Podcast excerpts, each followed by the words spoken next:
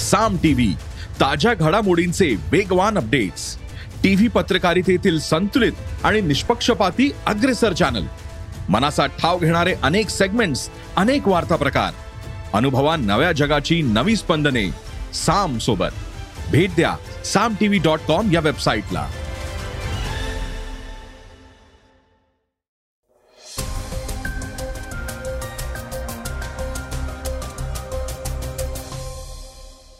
नमस्कार, मी सुधीर इंगळगी. सकाळच्या पॉडकास्टमध्ये आपलं स्वागत आहे. आज पॉडकास्टमध्ये ऐकूयात, लवकरच थेट सॅटेलाईटवरून आपल्या हातातील मोबाईल कनेक्ट होणार आहे, त्यामुळं आता मोबाईल टॉवरशी गरज भासणार नाहीये.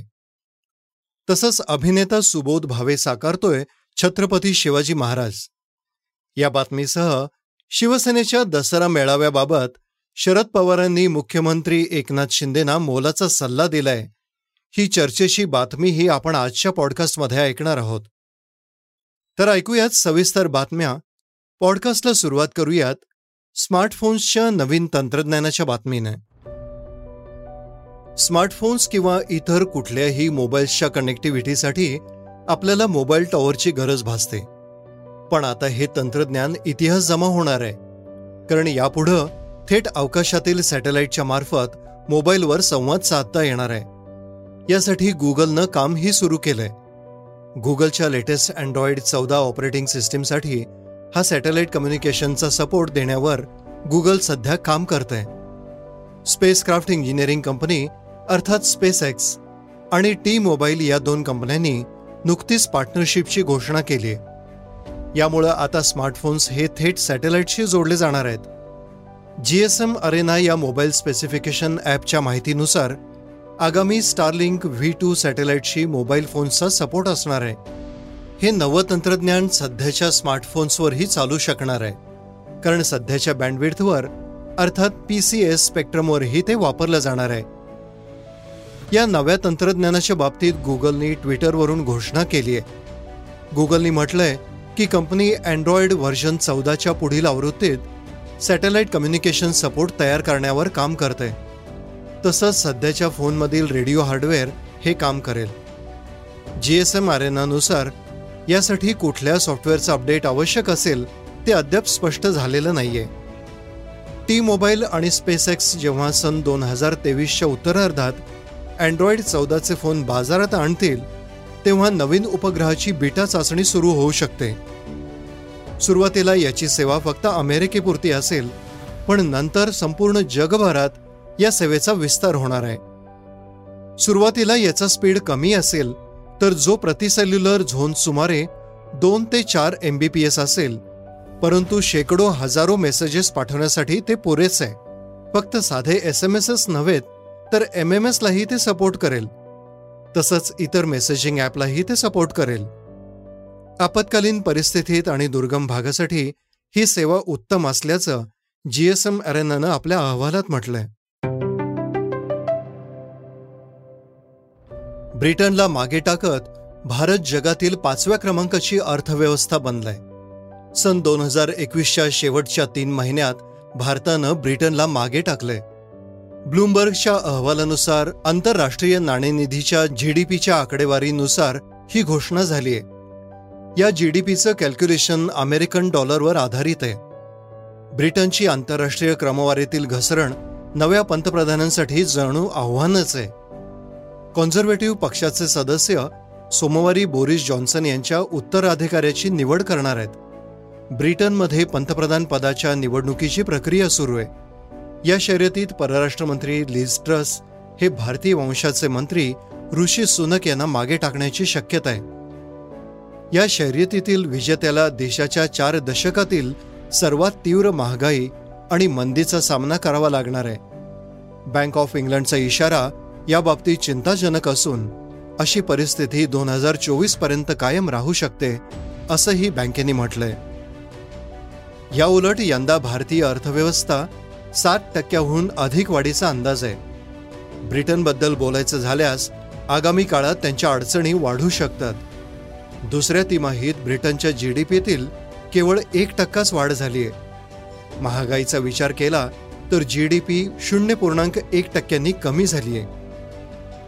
आयएमएफच्या अंदाजावरून दिसून आलंय की भारतानं यावर्षी डॉलरच्या बाबतीत यूकेला मागं टाकलंय. आता भारत केवळ अमेरिका, चीन, जपान आणि जर्मनीच्या मागे आहे. एका दशकातील भारतातील ही वाढ उल्लेखनीय. दशकभरापूर्वी भारत जगातील सर्वात मोठ्या अर्थव्यवस्थांमध्ये 11व्या स्थानावर होता, तर यूके 5व्या क्रमांकावर होता.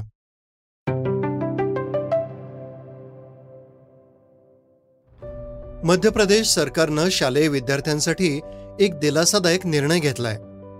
इथल्या शाळांमध्ये वर्गनिहाय विद्यार्थ्यांच्या दप्तराचं वजन निश्चित करण्यात आलंय, त्यामुळं मुलांच्या खांद्यावरील भार कमी होणार आहे. तसंच विद्यार्थ्यांसाठींचा एक दिवस हा दप्तराविना शाळेचा दिवस असणार आहे. या दिवशी व्यावसायिक कामासंबंधी उपक्रम आयोजित केले जाणार आहेत. केंद्राच्या स्कूल बॅग पॉलिसी 2020च्या अंतर्गत ही मार्गदर्शक तत्वे जारी करण्यात आली आहेत. एका शिक्षण अधिकाऱ्याच्या माहितीनुसार मध्य प्रदेशात सुमारे 1,30,000 शाळा आहेत, ज्यामध्ये सुमारे 154 लाख विद्यार्थी शिक्षण घेत आहेत. राज्य शासनाच्या आदेशानुसार इयत्ता 2रीपर्यंतच्या विद्यार्थ्यांना कोणताही गृहपाठ दिला जाणार नाहीये. शिक्षण अधिकाऱ्यांकडून जिल्ह्यातील शाळांची रँडमली निवड करून दर 3 महिन्यांनी या नव्या नियमाची पडताळणी केली जाणार आहे. आदेशानुसार संगणक, मूल्यशिक्षण आणि सामान्य ज्ञानाचे वर्ग हे पुस्तकांशिवाय आयोजित करावेत. आरोग्य, शारीरिक शिक्षण, क्रीडा आणि कला या विषयांचे वर्ग ही पुस्तकांशिवायच घ्यावेत, असं आदेशात म्हटलंय.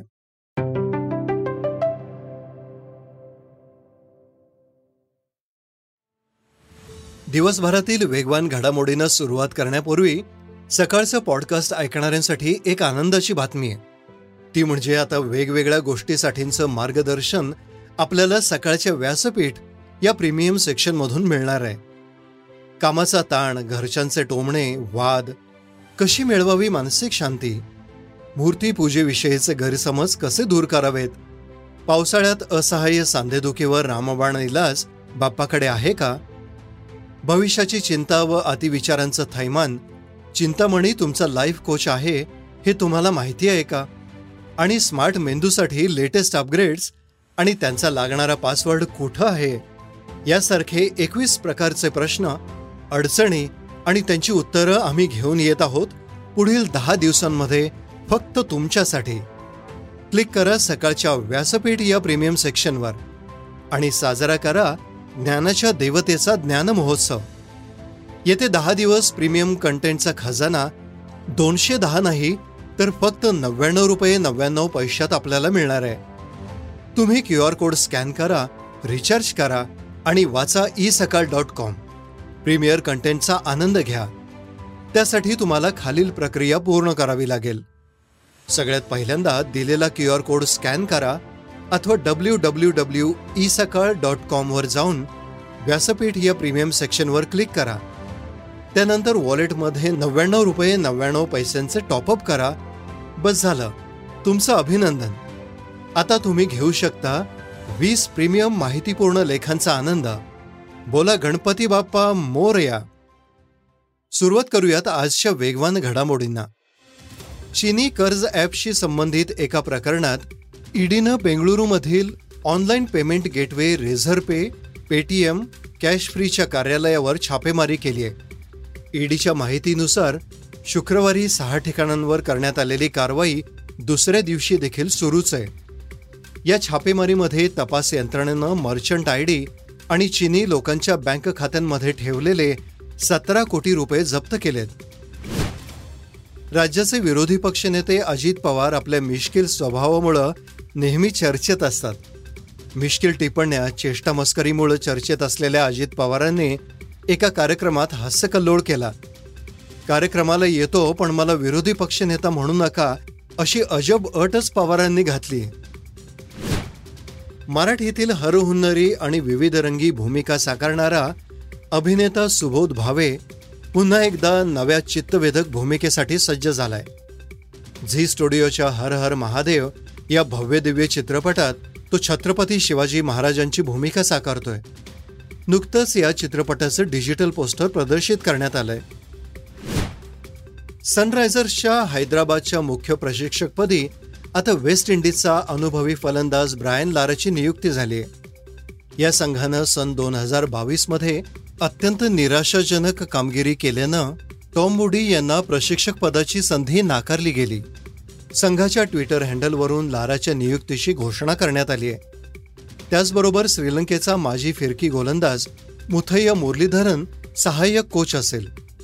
डेव्हिड वॉर्नरच्या नेतृत्वाखाली सनरायझर्स हैदराबादनं 2016 मध्ये फक्त एकदाच IPLचं विजेतेपद पटकावलंय. श्रोते हो, आता ऐकूया चर्चेतील बातमी.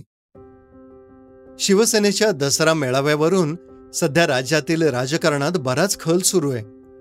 हा मेळावा कोण घेणार याकडेही सर्वांचं लक्ष लागून राहिलंय, कारण यासाठी उद्धव ठाकरे आणि एकनाथ शिंदे या दोघांनी अर्ज केलेत. पण मुंबई पालिकेनं अद्याप यावर निर्णय दिलेला नाहीये. या पार्श्वभूमीवर राष्ट्रवादी काँग्रेसचे सर्वसर्वा शरद पवार यांनी मुख्यमंत्री एकनाथ शिंदेंना महत्त्वाचा सल्ला दिलाय. सध्या राज्यात दसरा मेळाव्यावरून वाद सुरू असून मेळावे घेण्याचा सर्वांना अधिकार आहे. मुख्यमंत्र्यांनी या प्रकरणावर सर्वसमावेशक भूमिका घ्यावी, तसेच वाद टाळावेत, असा सल्ला शरद पवारांनी दिलाय. तर श्रोते हो, हे होतं सकाळचं पॉडकास्ट. उद्या पुन्हा भेटूयात. धन्यवाद. रिसर्च आणि स्क्रिप्ट अमित उजागरे. वाचा, बघा आणि आता ऐका आणखी बातम्या isakal.com. तुम्ही हा पॉडकास्ट isakal वेबसाईट आणि ऍप वर सुद्धा ऐकू शकता. विसरू नका, या पॉडकास्टला आपल्या आवडीच्या पॉडकास्ट ऍप वर सबस्क्राइब किंवा फॉलो करायला.